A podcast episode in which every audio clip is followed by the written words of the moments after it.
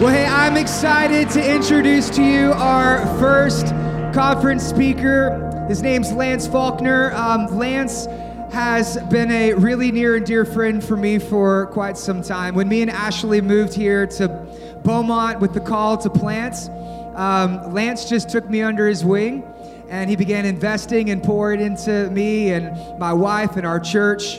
And um, I just knew I wanted him to come and to speak life into us. You guys go ahead and grab a seat.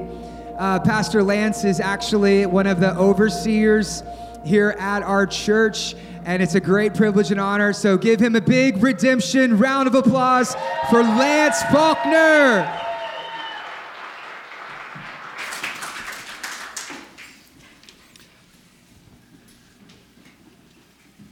Is that corduroy?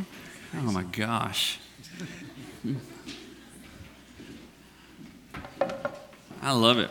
All right, guys. Well, my name's Lance. Let me. Inter- uh, that's my introduction. Uh, I know some of you. I am. Uh, I'm very sarcastic, and so a lot of times I mean things in a mean way, but I say it with a smile on my face. So I mean it still, though, and it makes it all right, I guess. But anyway, um, I, I just have. I appreciate Byron. Uh, I tell people, so I mean, I, obviously, I'm trying to get past my introduction so I can get on to uh, what I need to talk about. So, uh, congratulations, five years, yay! Uh, you are uh, you are now ready for kindergarten. That's, whenever we planted our church, it was like, man, this has been, you know, we've been here for four, five, four, five, six, seven years, and it was like, God, we're still babies, you know, because, you know, four or five years old. A lot to do, a lot of things to do ahead of time, uh, a lot of things to do uh, coming up, is what I'm trying to say. So I'm excited for you whenever I, have dealt with churches here in Beaumont, and whenever we talk about you, uh, talk about redemption, I tell them, yeah, I like redemption. We've supported them in the past. We'll support them in the future, whatever they need to do. Some of my favorite things about this church is that they are doing what they said they wanted to do. Like whenever a lot of churches, I, look, man, preachers lie all the time. And uh, uh, exaggerate we embellish. But uh, you know we're, we're, we want to do this we want to do this we want to do this. And once they start they kind of don't do those things. And it's like i love that uh, what pastor byron's done and he continues to do what he said he wanted to do. And uh, so i applaud that and love it. And that's why we uh, support that's why i continue to you know to love support pray for you guys. So all right let's get to it. Happy five years. First chronicles chapter 14 i'm talking about breakthrough tonight because that's what people talk about breakthrough. Whenever you only have one time you're like you got to have some breakthrough message right? So uh, uh, we're going to start in First chronicles chapter 14 we're going to read the story about david. There are three parts to this message. So i pray that you will connect with at least one of them all right? So here we go. Uh, First chronicles chapter 14 verse uh, four, uh, chapter whatever. Should be up here somewhere. Y'all see it. Uh, when the philistines heard that david had been anointed king over israel they went up in full force to search for him. But David heard about it and he went out to meet him. So what that means is, you're going to come get me? I don't think so. I'm going to come get you. So I mean, David, David is David's the man. And uh, so now the Philistines had come and raided the valley of Rephaim. So David inquired of God, "Shall I go and attack the Philistines?" Will you deliver them into my hands? And the Lord said, uh, the Lord answered him, said, Go, I will deliver them into your hands. So David and his army, uh, David and his men went up to Baal Perazim, and uh, there he defeated them. As waters uh, I'm glad, Andy. Thank you. Somebody just texted me, said that they were watching me. Uh, uh, so as David and his men went up uh, to Bel Perazim, and there they defeated them. And as waters break out, God has broken out against my enemies by my hand. So this place is called Bel Perazim. The Philistines had abandoned their gods there, and David gave orders to burn them and fire. Once more, the Philistines raided the village. David inquired of God again, and God answered, Do not go directly after them, but circle around and attack them from the front uh, of the trees. And as soon as you hear the, mar- the sound of marching in the tops of the trees, move out to battle, because that will mean God has gone out in front of you to strike the Philistine army. So David did as God commanded and they struck down the Philistine army.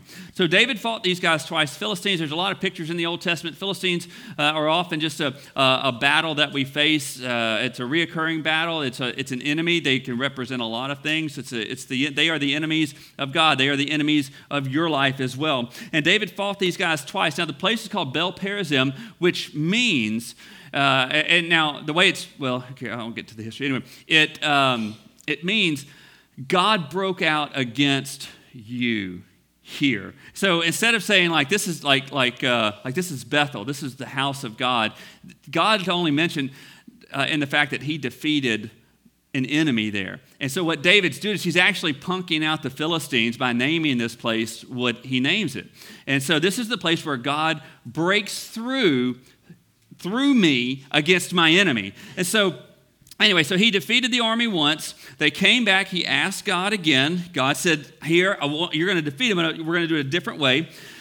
And looking at David's story and others just like it, all through the Old Testament, there are three major things for breakthrough. Now, these are the most simple things that you're going to hear, and this is what I, I believe about, about the American church, about us, uh, about people, because we have such great access to everything now that simple is no longer appreciated. We won't complicate it, but I want to tell you something. If you complicate your life, you're not going to enjoy your life. The more simple your life is, the better off you're going to be. I promise you. And so don't, don't undervalue simple. All right, so three things for breakthrough. Number one, and these are in the, all through the Old Testament, especially in this story, is uh, prayer. Number one, prayer. All right, uh, think uh, to, to others. You're like prayer. Wow, are we paying this guy? I know, I know. You're not, in case you're wondering. Uh, to others, prayer might look like a waste of time. But when you're waiting on God, you're never wasting time. As a matter of fact, you'll waste more time trying to fix what you should have waited on instead of waiting. So here's David. Oh, stop, stop, stop. I got, I got too much to say. Um, so here's David. Okay, let's, let's say there's a, a new guy in the army, all right? He's like, David, King David, the Philistines, I can see them, they're right there. David goes, All right, what do you want to do? What do you want to do, David? Hold on. And he goes back to his tent. And the new guy's like, What's he doing?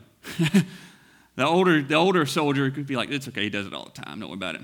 So a few minutes later, maybe an hour later, we don't know how long it was, David comes out, he goes, All right, guys, let's go kill him.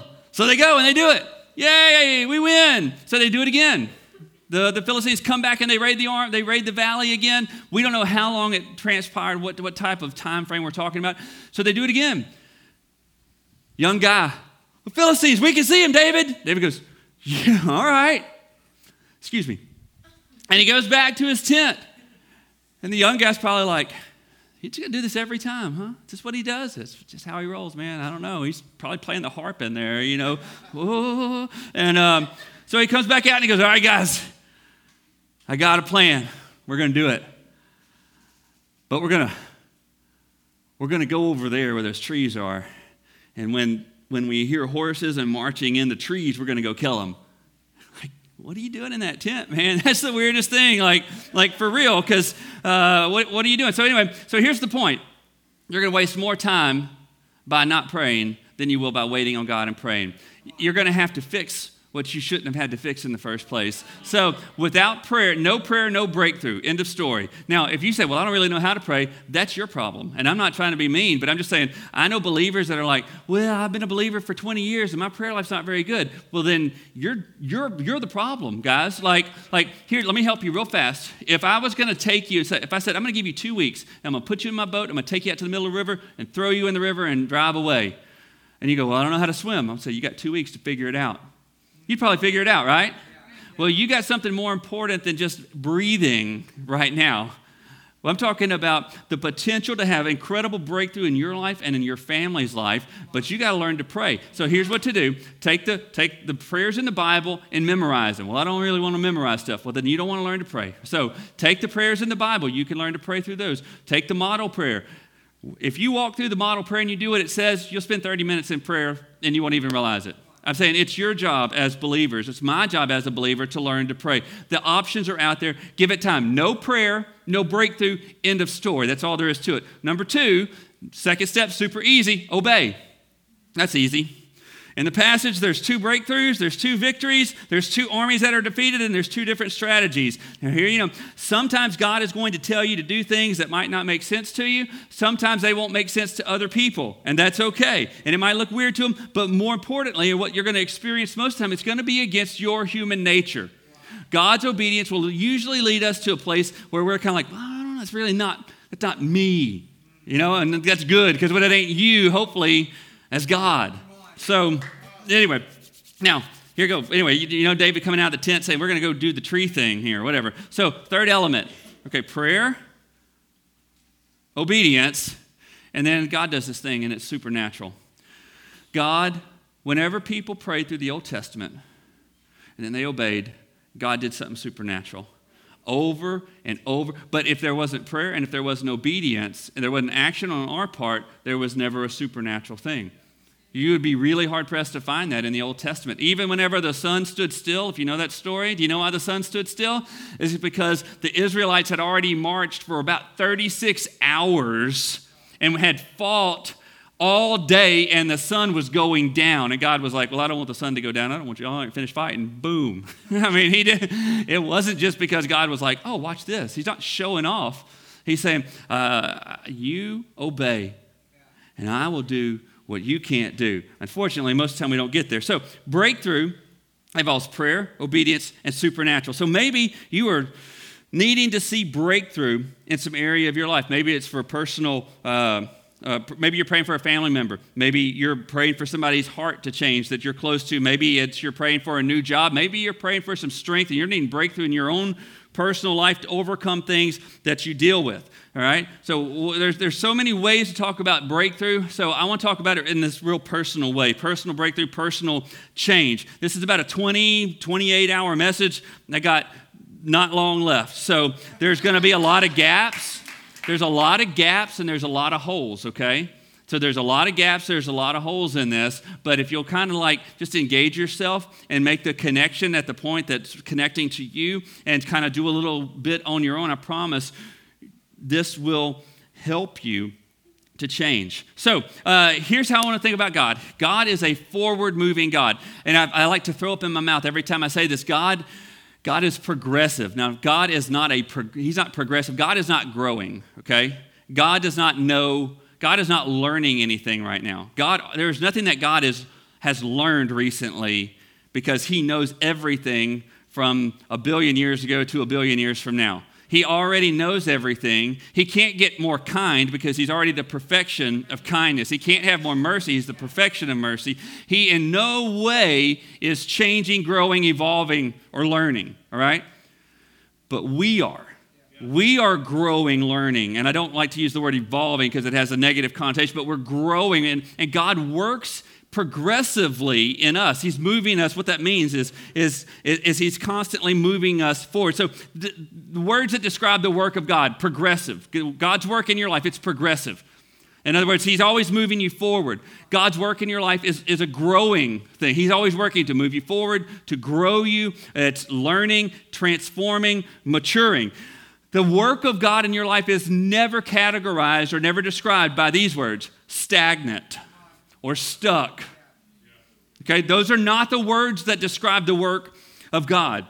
Now, God wants to move you from your Egypt to your promised land. And He wants to move you from your Egypt to your promised land in every area of your life, the fullness of your life, the wholeness, the totality of your life. But He wants to move you from the, the Egypt of your life to the promised land in your thinking. He wants to move you from the bondage where you struggle and you have problems with your, uh, with your character to the place of total freedom. He wants to move you from the Egypt of your relationships to the promised land of your relationships. He wants to move you from the Egypt of your feelings to your promised land of your feelings. I believe feelings are a big deal because, um, and, and, and I've, I've told, I tell our people all the time, like, and I've even started using ungodly feelings. You know, you can have ungodly feelings and ungodly emotions, but they are birthed from ungodly thinking. So if you have an, if you have jealousy, if you get have anger, if you whatever the, whatever you want to categorize as ungodly thinking or ungodly feeling, It, it exists because it is, uh, there is unbiblical thinking taking place in your life. So we take care of the unbiblical thinking, it fixes the unbiblical emotions. So God can actually fix our emotions by reshaping our mind. So he's trying to get us from places of bondage to places of life and places of freedom. Now, Satan is the opposite of God. He wants you to be stuck. That's his goal. Here's, here, this describes the work of Satan stuck, stagnant, no progress, no growth.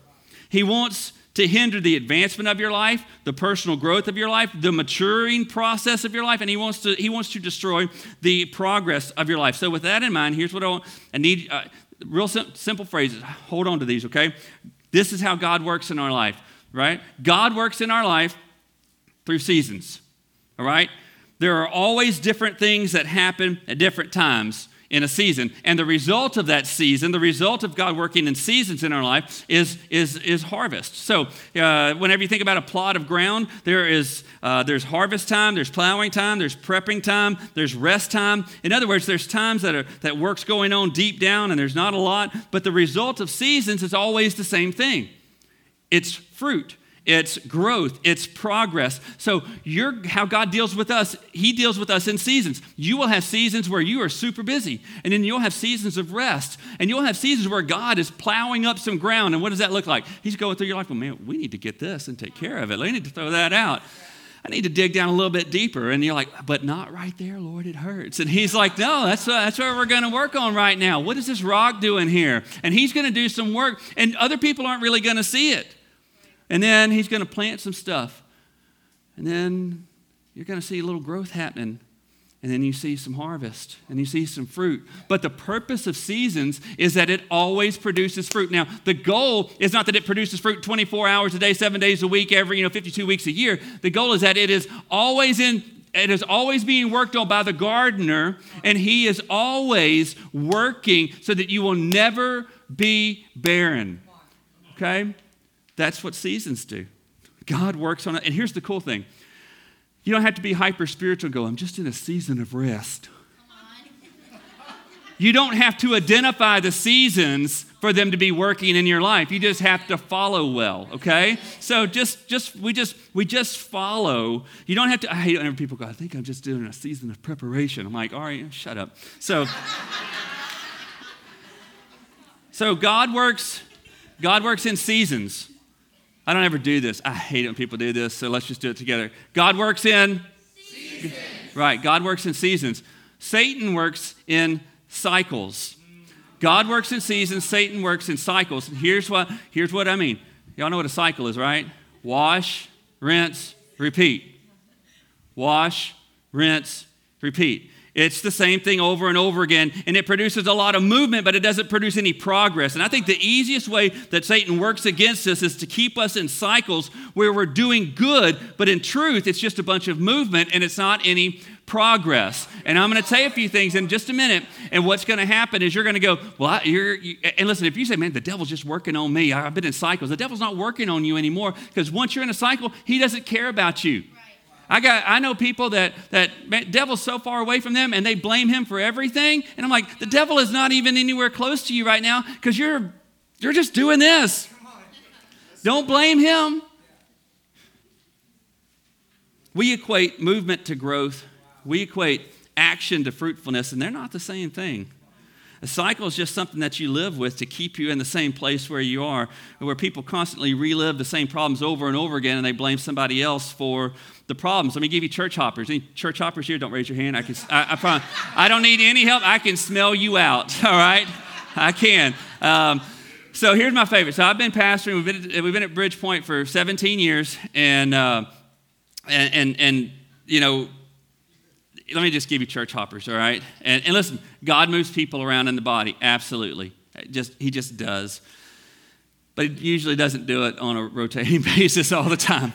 So, so here's, uh, here's some here's church hopper. Pastor, ah, man, this is my third time here, and I want to tell you, you're preaching. Oh my gosh, it's amazing. I mean, like, I haven't been fed in so long. And right whenever they say that, I'm like, look, you got to stop doing that because I don't, I'm not interested because I do not, I, that's so old. And I'm like, God, like, stop, all right? Like, I, I, I haven't been fed in so long. And the worship, oh my gosh, it is unbelievable. And the people here are so amazing. So, so they finally start to get involved. So year one's great. Year one's a honeymoon year. And then year two, they start serving, and then they start kind of bumping up against some people who don't think that they hung the moon or whatever. And then, uh, and then year three, they're like, like that in worship. You know, it kind of like goes downhill. And by, that's, by the end of year three, they're gone. And the, you know what? They're at another church. And you know what they're saying to the pastor? Your preaching is so, I haven't been fed in so long. Just a cycle. Now, let's let's make fun of people with jobs too okay i mean not that i mean have you ever had the people that that you, you got a job uh, you know that person who had a job and uh, it didn't work out very well because that guy's boss was an idiot. So it didn't work out, so they got another job, and they worked out for, well for a little while. Shortly after that, man, that my boss is an idiot. So the, that didn't work out. So they found another job, and that one didn't work out very well. It took a little while, and what did they say? That my boss is an idiot, guys. I'm not saying that all bosses are bright. I'm a boss. I know I ain't bright, but but there's a pattern. You're the problem. What about relationship? What about your marriage? Are you in a season or are you in a cycle? Here's how Are you dealing with the same problems today that you were dealing with three years ago? If that's true, you're in a cycle. You are not in a season. And this is very, very personal to me. I've been married for 20, this is our 20, January, uh, June will be our 21st year, 21 years of marriage.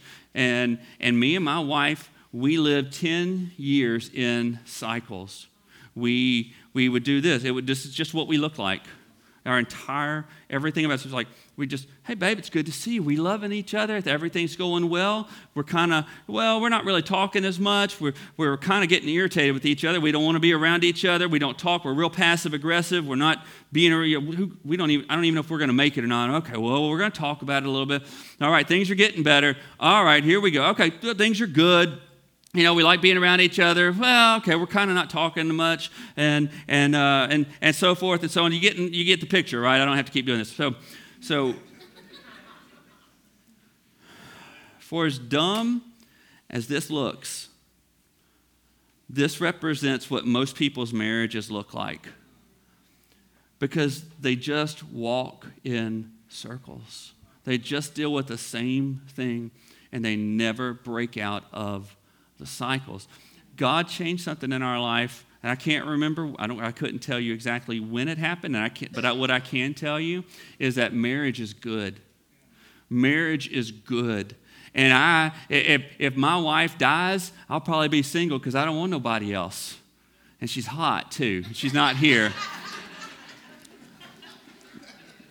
but I'm telling you, if you're dealing with the same things you were dealing with three years ago, you're just in a cycle. You're not in a season, and you don't know how good marriage can be. In your relationships, you still dealing with the same issues that you were dealing with two years ago? If you are, you're in cycles. Uh, do you still get your feelings hurt easily? Do you think that you know people's motives? Are your relationships life giving or are they drama? You got, you don't have a season. You're trapped in a cycle. What about money? Man, I just need a raise. You get the raise, and then you're like, crud, I still ain't got no money. You're in a cycle. What about your thoughts? You still struggle with the same thoughts that you had three years ago? You still struggle with the same desires? You're in a cycle. You're not in a season. God will grow you through seasons and cycles keep you in the same place. And don't do this, please. Don't go, well, you know, I'm working on it. Uh, guys, like, hey, how's, how's that struggle with pornography? I'm, I'm working on doing better. Well, how long you been working? How long you been struggling with it? I don't know, a decade. Okay, year. like you need you need some help. Like get some help. Get out of the cycle. It's just a cycle. So finding out that you're in a cycle can be really difficult, but know this, you can't fix what you misdiagnose. So if you don't diagnose it correctly, you're never going to fix the problem. And what we want to do is we want to blame people because who wants to say I'm stuck in a cycle and it's my fault? Nobody wants to do that. So we misdiagnose it and we never get it fixed. So I want to tell you four uh, I wrote them down as four fingerprints of the devil. And, and this is what I'm used to the screen being right here and pointing to it.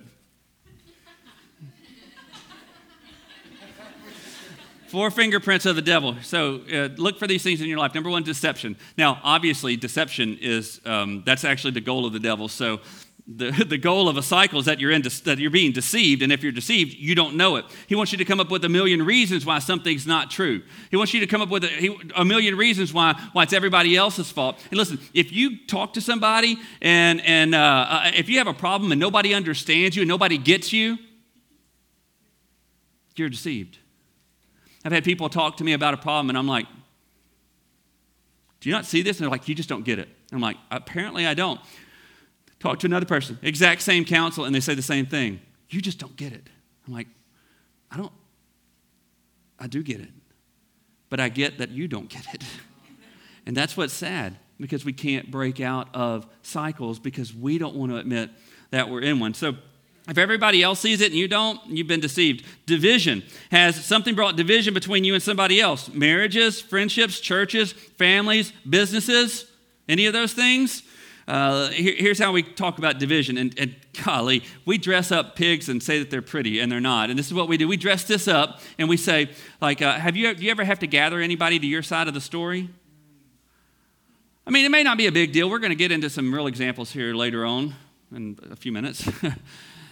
Uh, you know, we try to gather people so they'll know that we, you know, well, we kind of gather, like, and it's not so much that we're trying to get on my team, get on my team, but we're, we want people to know, hey, look, there was a problem, and I'm, this is how I handle it, and da, da, da, da, da, da. So listen, if you're ever casting yourself as a victim, you're causing division.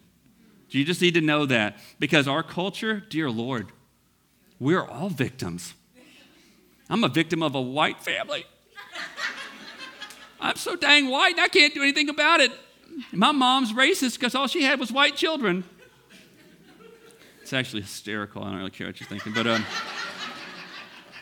we're all victims. But whenever we start playing the victim card, you're causing division. You're in a cycle. The devil doesn't care why or who's right. All he cares about is there's a wall between people. And whenever there's a wall, there's a cycle, and he's winning. Number three is diversion. Uh, let, let, me tell you something. In our culture, I did a series over fear and anxiety. Uh, anxiety is through the charts. The levels of anxiety for a common 13 year old today is the same as a person from the 50s who was institutionalized.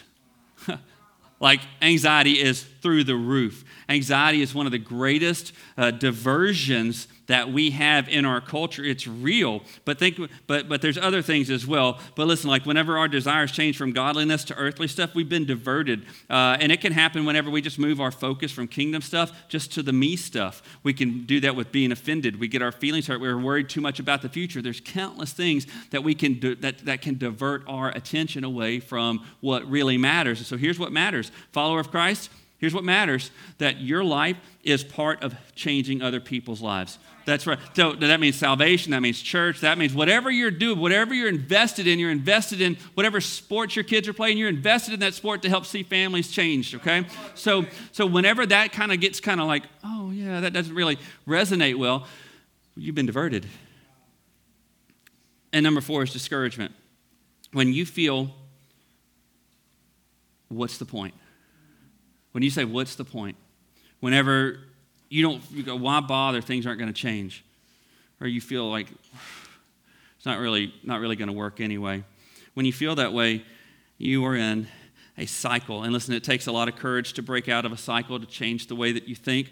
It takes a lot of courage to refuse to have the same marriages that you've seen. It takes uh, courage to, to respond to adversity different than you've been taught and different than you've seen. It takes, it takes courage to step out and to try something new. God works in seasons. Seasons always bring growth. The devil works in cycles. Cycles simply keep us busy but leave us right where we were. Seasons change over time, cycles only change with people, right? So seasons, whatever season you're in, it'll change. But if you're in a cycle, it'll never change. That'll only change whenever you change. So here's the point God is the God of breakthrough. David prayed, he heard, he obeyed, and God gave him a strategy, and boom, he defeated the enemies of his life. So know this you are one, you are one strategy away from having a life-giving marriage. You are one strategy away from having an impacting ministry. You are one strategy away from walking in total freedom. One breakthrough. So, for your church, this is what I want you to hear.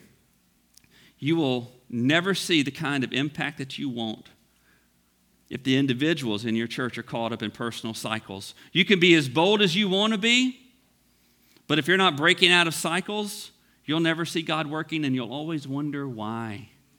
Why am I not? We are praying. We are bold. We are, we are inviting. We are giving. We are, we are serving. We are doing everything. If redemption is caught up individually in cycles, this is all you're going to do. And you're just going to you're going to have a lot of movement.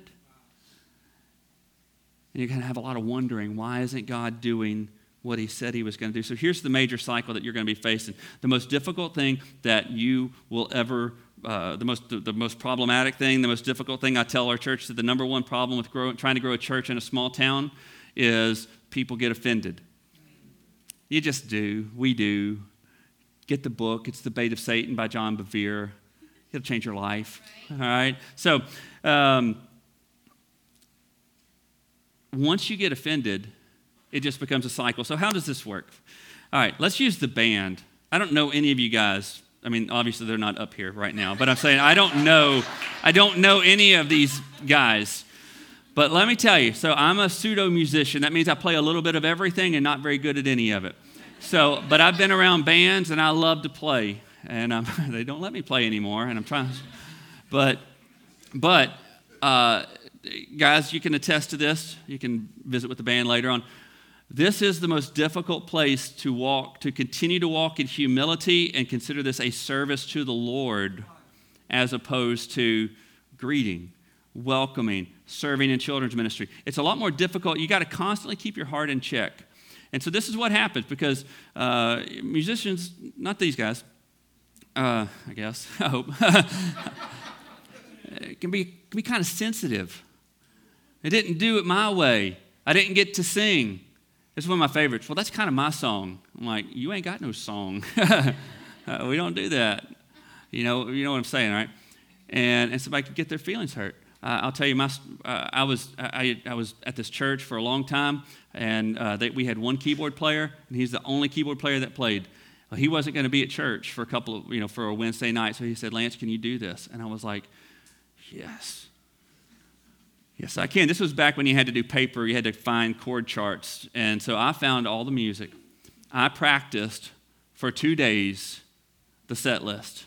I was down, I was ready, I was good. I was like, let's bring it on. We're doing the countdown. Little clock's going, and I'm like, all right, here we go, guys. Band, y'all ready? They're like, yeah, bring it on. And I look at the door, and the keyboard player walked in. And I went, Hey. And he said, I went, You, coming up here, huh? you know? And sure enough, he did. And so, and I, and you know, I did what any good godly person did. I walked down the side and walked to the restroom, and I griped to God because my feelings were hurt. God told me real clear. He said, why, why, what's the problem? And I said, I busted my rear for two days. I mean, I spent like, like four and a half, five, six hours practicing four songs. What's the point of what's going on? I'm like, well, worship. And he goes, Do you think I care who's playing? I was like, I said, I'm sorry. There's a couple of times where God's been real harsh and very, very, very, very real. And this was one of them in this bathroom. And he said, Do you think I care who's playing right now? And I just had to say, No, I don't think you do. I think worship's the point, and I missed the point, but I got the point now. And so I learned, I've learned through several things about offense, and God has been very abrupt with me. But we get our feelings hurt. We didn't get treated the way we wanted to get treated. We didn't get what we wanted. Uh, we didn't, nobody cares about our opinion. Whatever it is, when that starts, you're stepping right into a cycle. The second that you feel that way, if you don't deal with it, you will have a cycle and it will never go away until you confront it. But the problem is, you're always going to blame somebody else for it. So, how do you start? Apart from figuring it out, right? God works in seasons, the devil works in cycles. How do you know you're in a cycle? I gave you four things. What's the first thing you can do about it? Uh, there's actually another, mm, you know, a lot of things that we would talk about. I want to give you the easiest thing. Um, any any any old time theologian reader like read old theologian books? Brandon. I don't know what a. All right. Uh, what is the chief end of man? To glorify God and Oh, that's sad. You, you got the abridged version. The chief end of man is to glorify God and enjoy Him forever. Anyway, uh, that's a, uh, uh, what is the, what's, what, the Westminster Confession? Anyway, uh, smart people summarizing stuff in the Bible.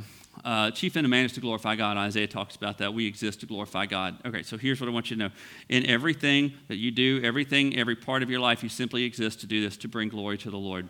That's the end of, that's the, end of the story. Uh, that means that, that there's nothing in our life that is excluded from bringing Him honor, from glory, from pointing the attention to Him, to making a big deal out of Him. In your winning, we glorify God. In your losing, you glorify God. In your suffering, we glorify God. In your pain, we glorify God. In our joy, we glorify God. So when you're offended, I want to tell you, when your feelings are hurt, when your emotions don't line up with what life is. So, can I say that? Life in the Bible, life, peace, patience, joy, this kind of thing overflowing. When your emotions don't line up with that, there's a problem. And the first thing that you need to do is you need to say, God, how can you be glorified in this?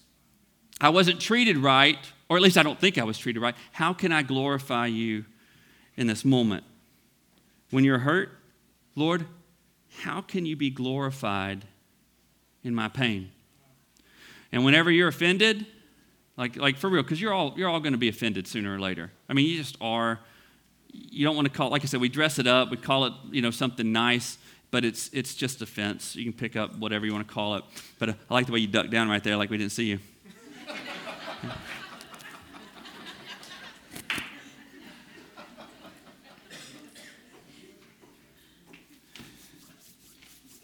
When you don't get what you want, when somebody at church doesn't treat you like you want to be treated, don't respond to them. You respond to the Lord. And you say, Father, I don't feel like I've been treated well. How can you be glorified in this right now? And if you listen for just a minute, he might tell you to do something that's not really like you. Like, I just pray for that person and bless them in, in the name of Jesus. Like, oh, no, that wasn't what I wanted to hear. They don't know they hurt your feelings. Why don't you go give something to them? Hmm, no, not that one.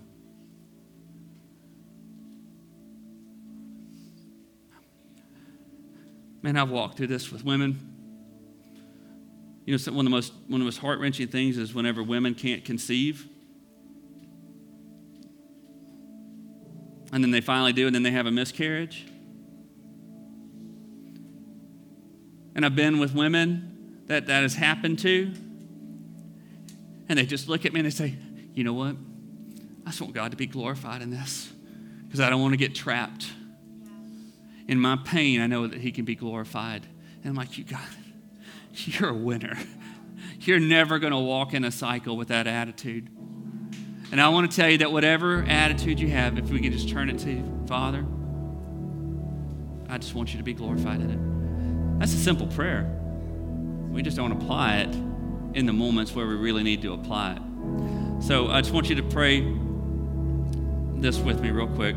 Oh, by the way, I want this to be, I want 2021 to be called, I want y'all, I want, I want, I want redemption to say, 2021, we're going to call that Baal Perazim because this is the year where God broke through in our church. Uh, that's what David called. That's what David called the place where he broke through the Philistines. This is where God did something that only God could explain, or we could only explain that God did it. Let 2021 be Baal Perazim for you individually, where you struggled and you struggled and you struggled, but God broke through.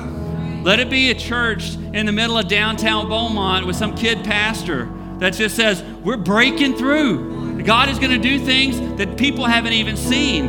Baal Perazim. I want you to pray. I want you to ask the Lord right now Very simple prayer. Lord, where do you want breakthrough in my life? Let's pray. Father, I just want, let's, I, I, I want you to pray that prayer, and I'll pray for us in just a second.